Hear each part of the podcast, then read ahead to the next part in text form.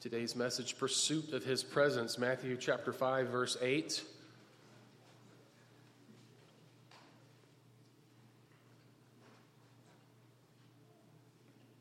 Now, when Jesus saw the crowds, he went up on a mountainside and he sat down. His disciples came to him. He began to teach them. He said, Blessed are the poor in spirit, for theirs is the kingdom of heaven. Blessed are those who mourn, for they will be comforted. Blessed are the meek, for they will inherit the earth. Blessed are those who hunger and thirst for righteousness, for they will be filled. Blessed are the merciful, for they will be shown mercy. Verse 8 Blessed are the pure in heart, for they will see God. So, as Jesus gives us these Beatitudes, remember, he's not speaking uh, in, in, a vacuum. He has the wealth of, of the scriptures, right? The wealth of the Tanakh or the 39 books of the canon that they had, the law and the prophets. Obviously, he's well acquainted with the scriptures because he is the living word. But he begins to talk about being pure at heart as a necessity for seeing God, for being in his presence. And this was, this was not foreign to Jewish thought, right? Psalm 24 Who may ascend the mountain of the Lord, who may stand in his holy place? The one who has clean hands and a pure heart, who does not trust in an idol or swear by a false God. So I reworded it a little bit, right? Who may ascend the mountain of the Lord? Who may stand in his holy place? Who can see God? Who can be in his presence? That's the narrative of the Bible, right? We were in the presence of God. Adam and Eve were in God's presence. They sinned. They were separated from the presence of God. And the narrative of Scripture is bringing man back to God through the blood of Jesus Christ to enter into his presence at his right hand where there is fullness of joy and pleasures forevermore. So, who is the one who can see God? The one who has clean hands and a pure heart, who does not trust in an idol or swear by a false God. The one who's pure in heart. God requires a pure heart to be in his presence. Now, again, as we've looked at the Beatitudes, we've made the point that, you know, fulfilling these Beatitudes is the necessity. Like, you, you have to, like, get the checklist done if you want to enter into the kingdom of God.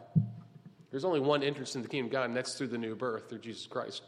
But those who are in the kingdom are characterized by these beatitudes. They're characterized by these blessings. And those who are in the kingdom are seeking a pure heart. They long for that presence with God. And so as we look at this passage today, is you know one one verse, right? I'm dividing it up into three different sections here. The pure in heart that will see God, the pure heart, I'm sorry, that will see God is a, is a heart that's new and it's given by God. The pure heart that will see God is undivided, it has reordered, redirected affections. And the heart that will see God is a heart that is, is hopeful. So, the first point here the pure heart that will see God is given through the new birth. The pure heart that will see God is given through the new birth. So, we need to understand what the heart is. What, what we're talking about the heart, what is it, right? It's not that muscle that sits in your chest cavity that miraculously pumps blood throughout our lifetime. Never gets fatigued, it seems. But we know that that's not what's in view here. The heart really is, I call it the warehouse of our desires, right? The heart is the inner control center. It's the governing disposition of man, right? We have this non material part, and the heart really is the control center of that non material part. It's the common meeting place of man's spiritual, volitional, emotional, intellectual capacities. This is where it all starts, right? Guard your heart with all diligence, for from it flow the issues of life, right? So it's, it's where life comes from. So when we think about the heart, it's not just this place where I have affections, right? The heart does have feeling, right? Psalm of, Song of Solomon attests to that, or the Song of Psalms, right? We're, we like this, right? This, the movies, the songs, that feeling, right? And that affection that we have towards God, that rightly ordered affection, that feeling towards God. So the heart feels, but the heart is also a center of morality, right? It's right and wrong. uh, my heart doesn't sense this is the right thing to do. It's, it's, it's wrong thing to do. So, right and wrong, it's a place of determination, right? It's a place of will and purpose. You determine in your heart, you've made a decision in your heart. It's also a place of faith, right? We, we believe with our heart and we are saved. It's a place of faith. And the heart is also a place where we think. Ephesians 4. There's this intellectual capacity of the heart, right? So, this heart, this immaterial control center of our being, is inextricably linked to this gray matter that sits up inside of our skull. All these neurotransmitters are going, they're being fired, the electrical impulses are going on, right? There is this, this link between our brain and our heart that is inextricable to the point of the separation means death. So, again, this heart that we're talking about today is the warehouse of our desires. It's where our affections sit. It's the center of our personality. It's the core of our souls, ultimately responsible for thinking, feeling, willing, hoping, and yearning. That is the heart that we talk about. So, why does Jesus stress the importance of the heart at this point? Why, why does he do that? Well, it's his character as God in the flesh. God always has always focused on the heart, right? The heart's a big deal to God.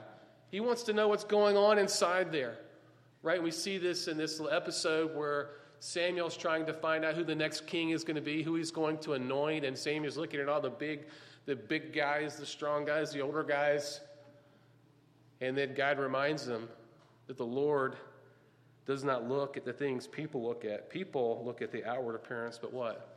The Lord looks on the heart, right? So that's the character of Jesus. So he's focused on our inner person because that's where everything comes from. There's also a cultural context that Jesus is speaking into, right? This context of religiosity, the Pharisaism that ruled the day, that had reduced a relationship to God with following a set of rules. Jesus has no kind words for the Pharisees. He's like, You guys got it all mixed up. You guys look good on the outside, you get everything washed up. You got your Sunday clothes on, you got your church face on, but on the inside, you're rotten. You're rotten to the core and it stinks. He says, Woe to you, teachers of the law, and you Pharisees, you hypocrites. Right? A hypocrite somebody who looks one way on the outside, on the inside, they're different, or they act differently in two different situations.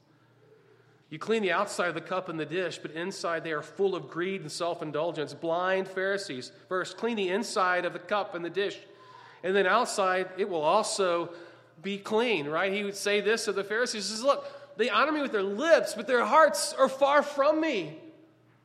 And Jesus was there for the hearts of the people. And he was grieving over the fact that the Pharisees had reduced their existence to rule keeping and destroyed their relationship with God. Their hearts were broken and they didn't even know it. And so it's easy for us to look at the Pharisees and go, Yeah, I know about those guys. What a bunch of idiots. I mean, Jesus, God in the flesh was standing in front of them and they couldn't get it. They couldn't connect the dots. What idiots, right? They, they were standing on the street corners preaching and praying and sounding good and looking good. But on the inside, they were probably lusting at the women when they walked by. It's easy to throw pot shots at the, or, you know, take shots at the, the Pharisees. Some of us deserve, but sadly, many of them have been poorly taught. They're just living out what they had learned, what they had seen before them. And Jesus says, No, things have got to change. I'm here to capture your heart. So, as you consider the Pharisees, are you really any different? I mean, are we different? a little bit of Pharisee in all of us, I think. Right? Jesus understood the condition of the heart. That's why he was there. Right? He understood the diabolical nature of the heart. Jesus said, Look, and he's dealing with food regulations and rules about keeping you know, dietary restrictions. He says, Look, what comes out of a person is what defiles them, for it's from within, out of a person's heart that evil thoughts come sexual immorality, theft, murder, adultery, greed, malice, deceit, lewdness, envy, slander, arrogance, and folly. All these evils come from inside, from the heart of a person, and they defile a person. Jesus was acutely aware of the condition of the hearts that he was speaking to. So you understood that it was diabolical, it was descriptive of everybody. Nobody got a pass on this. Everybody has a wicked heart. Every inclination of the human heart is evil from childhood. This is God talking about people to Noah. This is just what characterizes humanity. The nature of the fall has been so consequential, so devastating, that every inclination of the heart is evil from childhood. You may say, Well, I see people do good things. I mean, there's not all evil. Some of it's, it's thank God that because we're creating the image of God, we do do things consistent with His character, but we do it for self glory unless the Holy Spirit of God is directing it towards the glory of God. So, this, this diabolical nature of the heart is descriptive of everybody, and it, the heart is desperate, right? Jeremiah, as God's talking to Jeremiah, says, Look, the heart is deceitful above all things. It's beyond cure. Who can understand the heart? The heart is desperate. The human heart needs radical help.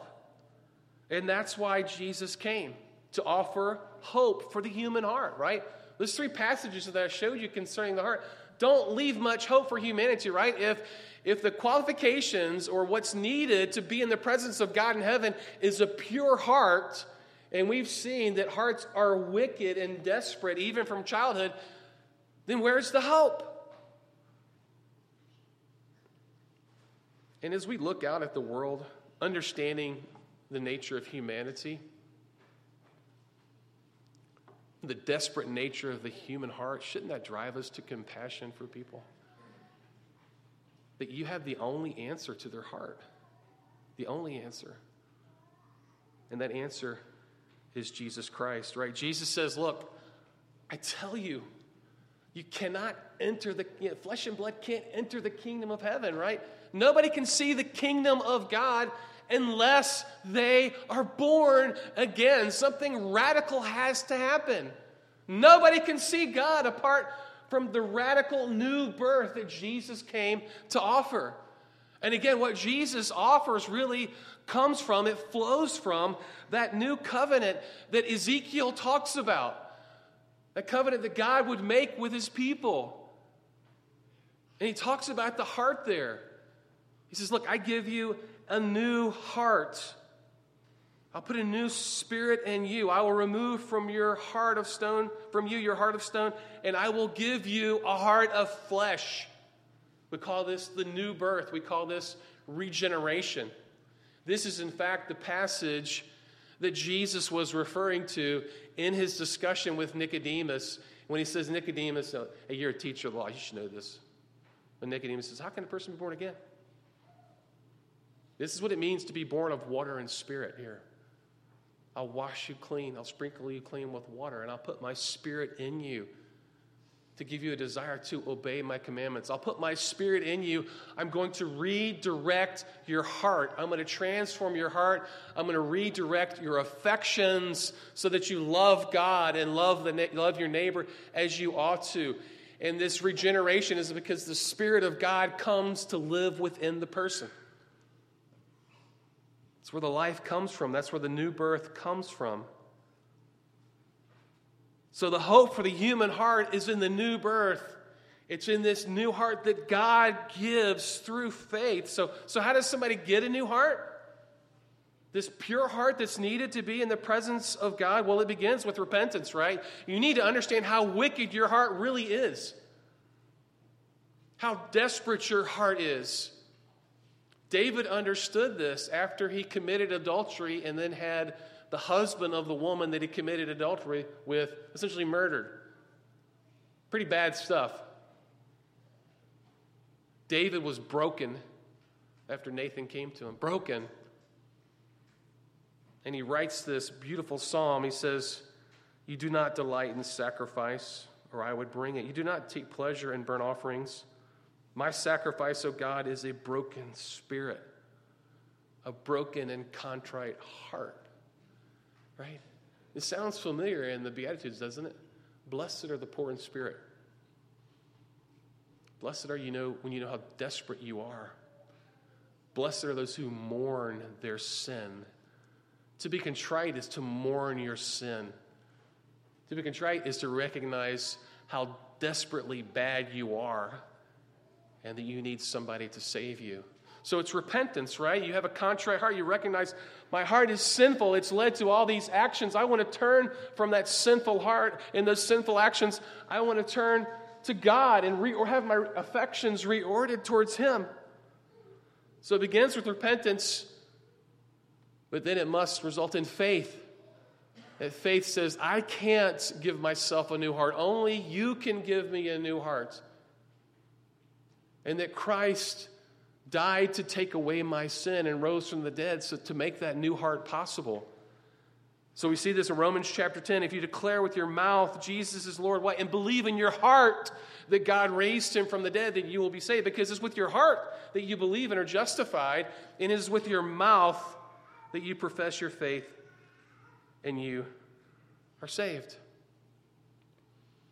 So now that we've seen the desperate nature of the heart and the only answer for the heart, my question is, is do you have a new heart this morning? Have you repented? Do you have the heart that's needed to enter into God's kingdom? So, the pure heart that will see God is a heart that's new and given by God. That heart of stone is taken out, a heart of flesh is given. We call that the new birth. We call that regeneration. It only comes through faith in Jesus Christ. But as Jesus says, Blessed are the pure in heart, for they, they will see God, He's looking for a people also that have an undivided heart a heart with reordered affections. The pure heart that will see God strives for rightly ordered, undivided affections. When I talk about affections, I'm talking about love. I'm talking about the desires that God has given us. And so, thinking of this concept of undivided, and I'll get to a passage that talks about it in a minute. This concept of undivided means pure, right? If we look at a nugget of gold, right, we see that, that one piece there that's it's pure. There's nothing dividing the gold there. It's undivided, right? And then there's a piece of quartz that has gold specks in it, right? That gold is very, very divided, right? There's a lot other stuff going on there except the gold. It's impure. And so for those who are those who are going to be in the kingdom, those who are kingdom children, they have an undivided heart. They have a pure heart. They have, they have made a decision to deny themselves and to take up their cross and follow Jesus. They are undivided in their determination, in their affection to follow their Savior, even to death if necessary. Psalm 86 refers to this concept of being undivided. The psalmist says, Teach me your way, Lord, that I may rely on your faithfulness. Give me an undivided heart, that I may fear your name, right? And so in the red there, I have uh, this is very important when you look at Hebrew poetry. It's called synonymous parallelism. They're parallel. Synonymous, they mean the same thing. It's, it's said one way teach me your way, okay? Give me an undivided heart, right? So it's they kind they go together. And so this concept of having an undivided heart is to be to be taught by God and to follow what you have been taught. Another way of saying Psalm 86 11 is this Teach me your way, O Lord, that I may rely on your faithfulness. Cause all my desires to be directed towards you. Reorder my affections. May I never be undivided in my love for you, God.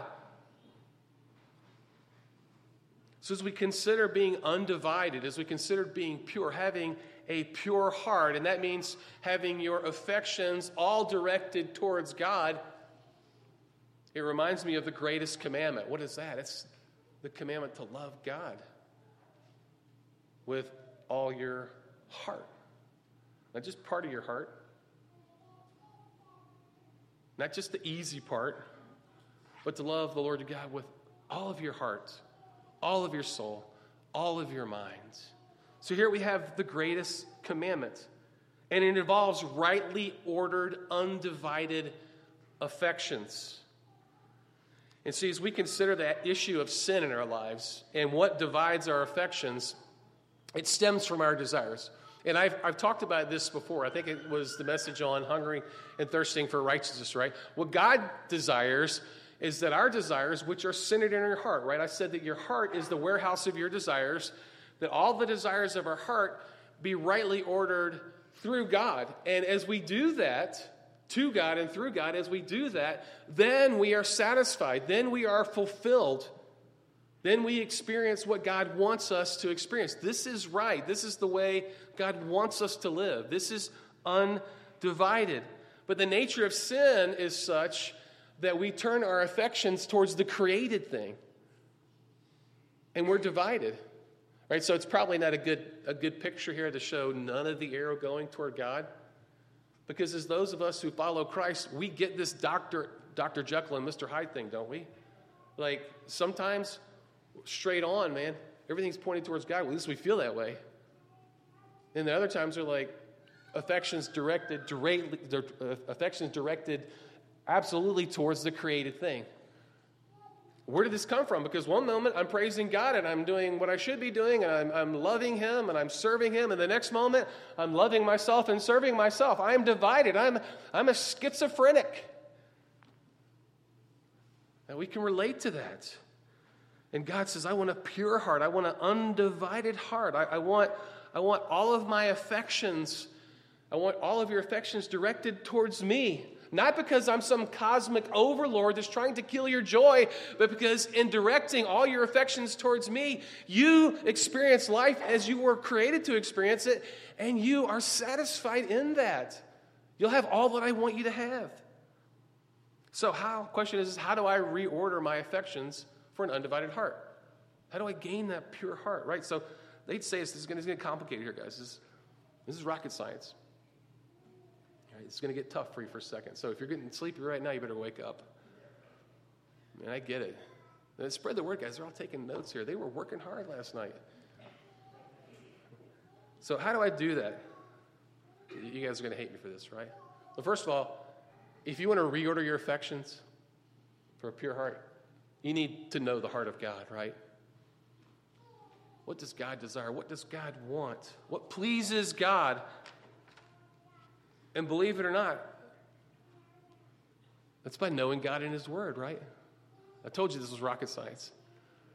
Right? The gateway to the Psalm, Psalm 1 tells us there's a path, path of blessing, there's a path of satisfaction, there's a path of fulfillment, there's a path of joy in the presence of God, and there's a path that leads to destruction through self absorption and self fulfillment. That's the other path. The path that leads to what God has for you is Psalm 1, verse 2. Blessed, blessed is the one whose delight is what? In the law of the Lord and meditates on it day and night. I told you this is rocket science. Is that all knowing God in His Word? That's, that's the start, that's the foundation for it. Right? If we look at this concept of delighting in God, of delighting in His Word, that means as we delight in something, our, our desires and our affections are directed towards that one or that thing in whom we are delighting. And that comes from where? It comes from our heart, right? Take delight in the Lord, what? And He will give you the desires of your heart. So as you delight in God's word, as you delight in His law, as you meditate on His law day and night, as you hide His word in your heart, as you spend time disciplining yourself to be in God's word, guess what? He begins to reorient your desires. He changes your desires. He changes your heart. He purifies your heart. That is how you know the heart of God. And so, just very simply, are you reading your Bible? Are you dissatisfied with life? Do you feel empty as a believer? I'm talking to believers now. You feel like you're just not connecting the dots in life? My question for you is, and if, if you come for me counseling and we sit down together, my first question is, are, are you reading your Bible? It is not that a legalistic thing.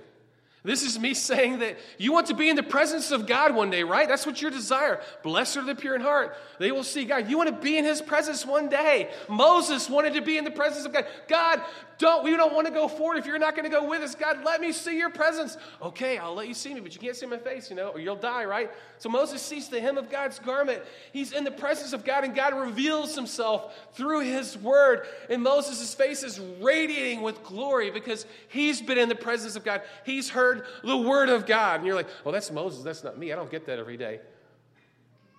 Friends, you've got more of God's word than Moses ever had. But the fact of the matter is, is that in your mind you don't have faith that God is speaking to you every single time you open up His Word. Because if you really believe that, then you would probably spend more time reading your Bible. Take delight in the Lord. If you want your affections reoriented towards God for an undivided heart, you've got to know the heart of God. You've got to be in God's Word. Secondly, if you want to gain an undivided heart, you simply need to obey God from the heart. See, I told you this is rocket science, right? The, the kids' songs, right, from vacation Bible school, they're just, they're just flowing through my mind. Read your Bible, pray every day. O B E Y. Right? It's, it's coming to me. Obey God with heart. Because here's the thing, and this is this is a tough one, okay? But you got to trust me, right? God says, He says, Taste the Lord, and, and he's, taste the Lord is good. Taste and see that the Lord is good. What does that mean? Taste and see that the Lord is good. What I'm thinking about food, right? When you think about taste, you think about food. Jesus says, What? My food is to do the will of the one who sent me. Right? So when we obey God based on knowing His word, knowing His heart, then guess what? Our affections follow. Friends, your affections are going to follow that which you obey. Let me say it again. Your affections will follow that which you obey. And Jesus in the Sermon on the Mount is going to say this. He says, For where your treasure is, it's where your heart's going to be also. Right? He's talking about how you handle your material goods, right? So so if you're, a, if you're obedient to God in the way you handle your, goods, your, your heart's going to be there too, right? Because, and that shows where your heart is as well. For where your treasure is, there your heart is also. So obedience to God, as you know the heart of God, transforms your heart. It reorients your affections towards God because your affections will follow your obedience. I told you that was rocket science. No extra charge for that. But a caution, okay? This is for the guys who are in Southwest Detroit. I threw this in for you guys. They were dealing with Spanish speaking people. I see this every day in the nursing home. I'm like, there are no Spanish speaking people in our nursing home, but all the wet floor signs say cuidado, or I don't know how you say it. I guess that means watch out. And so the caution here is you strive for a pure heart through reoriented, reordered, reoriented affections. You have to be careful. And, and, and D.A. Carson is really good here. He says, purity of heart must never be confused with outward, outward conformity to rules because it is the heart which must be pure. This beatitude interrogates us with awkward questions like these, like, what do you think about when your mind slips into neutral? This is really important, right? You're driving down the road, you're just looking into the horizon, and all of a sudden, you're like, you can't remember having been driving for a while, and you're just kind of zoning out. Where is your mind? Where does your mind go to when it's in neutral? It says a lot about what's going on in your heart. Carson continues, he says, How much sympathy do you have for deception, no matter how skillful, for shady humor, no matter how funny? I was literally, I was, I'm studying for this message. And, you know, people sing stuff all the time. And it was Roseanne Barr. Somebody asked her, What is a woman, right? And, and then I was laughing my head off, and I was like, She was so, like, vulgar. Like, I'm studying for this. That's how deceptive it is, right? And, and I was giving my attention and my laughter to it. For shady humor, no, or shoddy humor, he says it shoddy. He's, he's Canadian. I don't know. You're Canadian. How do you say that? Shoddy? what do you, listen, what do you want more than anything else?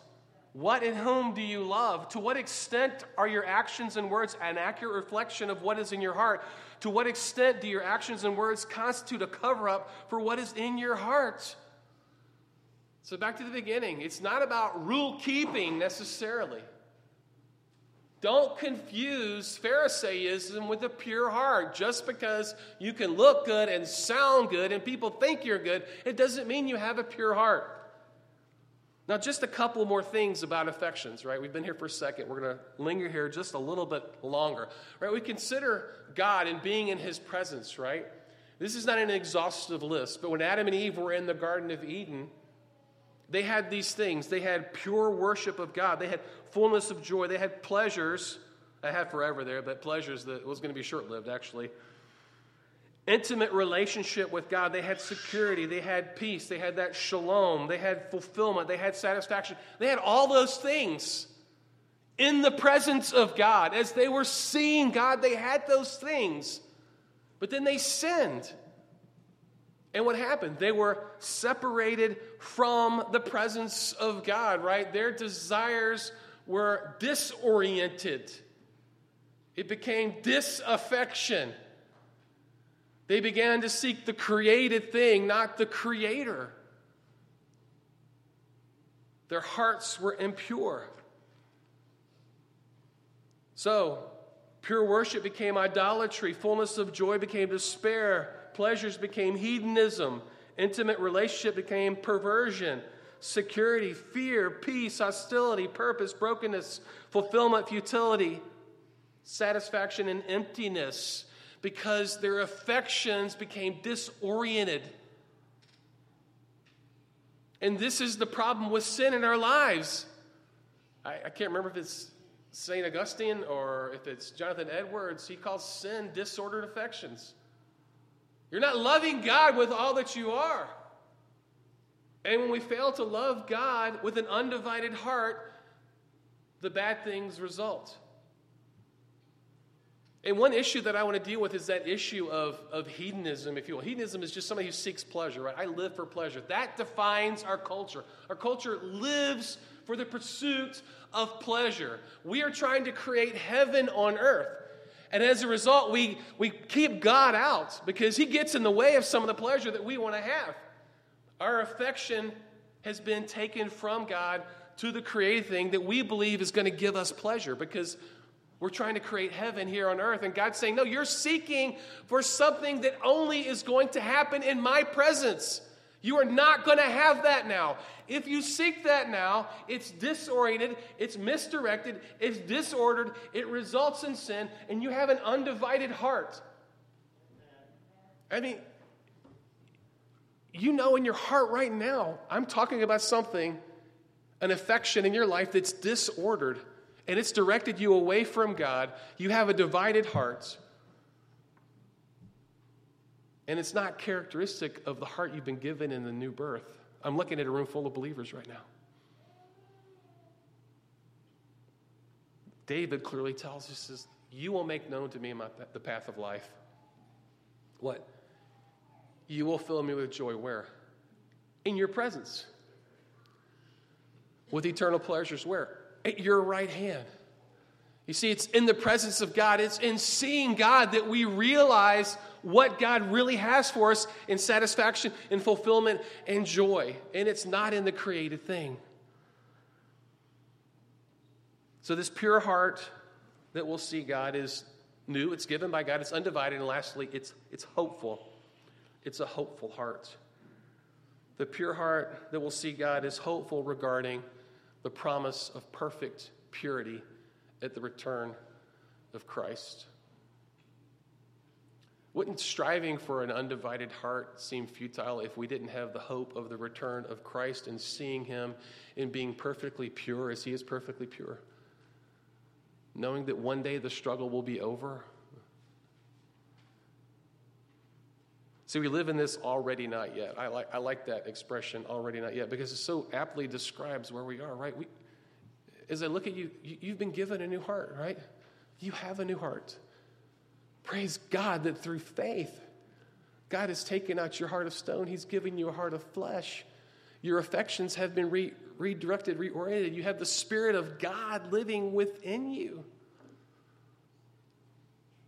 Right? You, you are robed in the righteousness of Jesus Christ, but in God's wisdom, He's left us with a sin nature. So, already in the mind of God, we've arrived. Already in the mind of God, we're pure.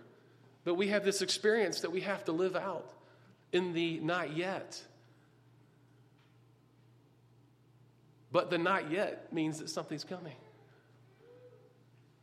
That being in the presence of God is a promise, right? When we talk about hope, right? This new heart that's given, it's, it's this pure heart that will see God as a heart of hope, right? Hope isn't some fancy I wish would happen. It's not, not like I hope I win the lottery. Hope is what? it, it is a surety of tomorrow based on God's promises and his past performance. That's what hope is. And we're told clearly in John, First John, he says, you know what? It's beautiful. You're a child of God now. He's brought you into his family. Now, what we're going to be hasn't, we don't know yet exactly what it's going to be. But when Christ appears, look at this text. He says, Dear friends, now we're children of God, and what will be has not yet been made known. But what we know, but we know that when Christ appears, when he returns in the future, we shall be like him, for we shall see him as he is. All who have this hope in him, what? Purify themselves just as he is pure, right? We have this hope of, of what will happen, but it's not yet.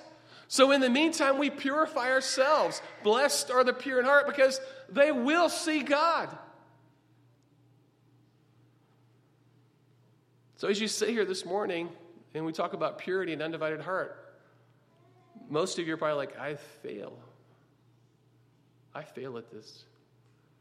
Right? You throw your hands up in the air. Ah, God. You ever just finish a day and you feel so impure? You finish a conversation with somebody, you feel so impure. Maybe get off the computer and you feel so impure. There's this story that I read as, as I head towards the end here. Um, uh, it's from Leadership Magazine. It's, a, it's an older story, and this pastor, he, he details uh, his struggle for purity, right? Because we have a very young audience. Uh, he was daily looking at things that he shouldn't look at. He was heavily involved in watching things on the computer that he shouldn't be watching. His pastor, this man that was leading a flock. And so he began to seek counseling, right? He was doing everything he should be doing to gain purity, right? To overcome this struggle with looking at his computer. Countless hours of counseling. He went to deliverance ministries, this self imposed discipline, right? He had accountability groups around him. He had every known remedy, right? He, he'd done, he checked all the boxes when it comes to purity. He did the four step approach to breaking addiction, right? He went through, he treated it like an addiction, like he should be, should be doing. And no matter what he did, no matter how he sought purity, he would lapse back into impurity. This guy who knows the scriptures, right? Knows God's word. And so this pastor, he wrote, he wrote an article called the, it's called The War Within, this war against lust that he was experiencing. And as he was fighting his battle I was going to say, against pornography, as he, as he fought that battle, he read a, a, Roman Catholic author, which I, I found very helpful, this Roman Catholic person named Francois Mauriac. And this, this Roman Catholic, Francois, he was taught that marriage would cure lust, right? You just get married and it takes care of things. Like you don't, that is the thing that'll take care of the problem. And then he found, found out that it didn't cure the problem, right? And we know that that won't. this guy, Francois Mauriac, he came to the conclusion that self discipline, repression, and all the arguments in the world are inadequate in the battle against lust. He then realized that there is only one reason to seek purity. Only one reason. And he goes to Matthew chapter 5, verse 8. It is the reason that Christ proposed in the Beatitudes Blessed are the pure in heart, for they shall see God. Purity, says Mauriac, is the condition for a higher love, for a possession superior to all possessions God Himself. And so, this pastor that was struggling with pornography read this guy and he's like, I'm, I'm doing, I'm checking all the boxes, but my affection towards God, it's not where it should be. I'm not seeking God as the highest joy of my life. And so, this pastor, after he read this, he says, The thought hit me like a bell rung in the dark, a silent hall. So far, none of the scary negative arguments against lust had succeeded in keeping me from it. Fear and guilt simply did not give me resolve. They added self hatred to my problems. But here was a description of what I was missing. By continuing to harbor lust, I was limiting my own intimacy with God. The love He offers is so transcendent and so possessing that it requires all of our faculties to be purified and cleansed before we can possibly contain it. Could it be, in fact, could, could He, in fact, substitute another thirst and another hunger for the one I had never filled? Would living water somehow quench lust? That was the gamble of faith. So, what he was saying is, is my heart was impure. And the impurity of my heart was keeping God out of my heart. And it was only as I dealt with that impurity in my heart that God could come in and He could satisfy me. It was only by taking away the negative and filling it with the positive that He could have the purity of heart that He was looking for. Sam Storm says this He says, God's reason for commanding purity of heart isn't because he wants to deprive us of the pleasures of impurity, right? Isn't that the lie? Every time we seek, every time we place our affections on the created thing, directed away from God, we think, you know, God, I know you tell us that you're the one who's going to satisfy us, but I really think this thing's going to satisfy, satisfy me now. That's what we do. Every wrong click on the computer is is, is the false notion that that's going to satisfy. It isn't that God is a killjoy, a celestial sourpuss who lives in fear that somehow, someone, somewhere might be having a good time. It's not God. God's motive is his loving desire to impart to us pleasure and joy and happiness that far exceed both in depth and duration anything that impurity could ever produce. And what might that be? Seeing God. Seeing God. Jesus says, Blessed are the pure in heart, for they will see God. So, where are you this morning? As I close, where are you this morning? Um, you know, men, I'm just going to shoot straight with you, okay? Uh, impurity with respect to um, looking at material you shouldn't look at it isn't just for men men, women are involved in that as well. But men, you know the struggle that's there. It's real. Okay? And if you haven't been dealing with it, then God has providentially brought you into this room that I would talk about purity, that I would talk about pornography, and that I would talk about the, fact that that pornography is crowding God out, and you need to know the affection that God has for you, the affection that God offers for you, and it can't enter your heart unless you get rid of those false affections. And so this morning, maybe you need to cry out to God God, create in me a pure heart. Renew a steadfast spirit in me. Restore to me the joy of my salvation. And I like the last part of verse 12. Grant in me a willing spirit. Right? That's what we need. We need a willing spirit, man. So maybe that's where you are. I think I'm in a room full of believers this morning, but if you've never experienced the new birth, knowing that your heart is deceitful, know that God wants to give you a new heart. You simply need to cry out in faith. It's with your heart that you believe. Right? It's your mouth you confess, with your heart you believe that Jesus Christ rose from the dead. All who call upon the name of the Lord will be saved. Let's pray. Cool.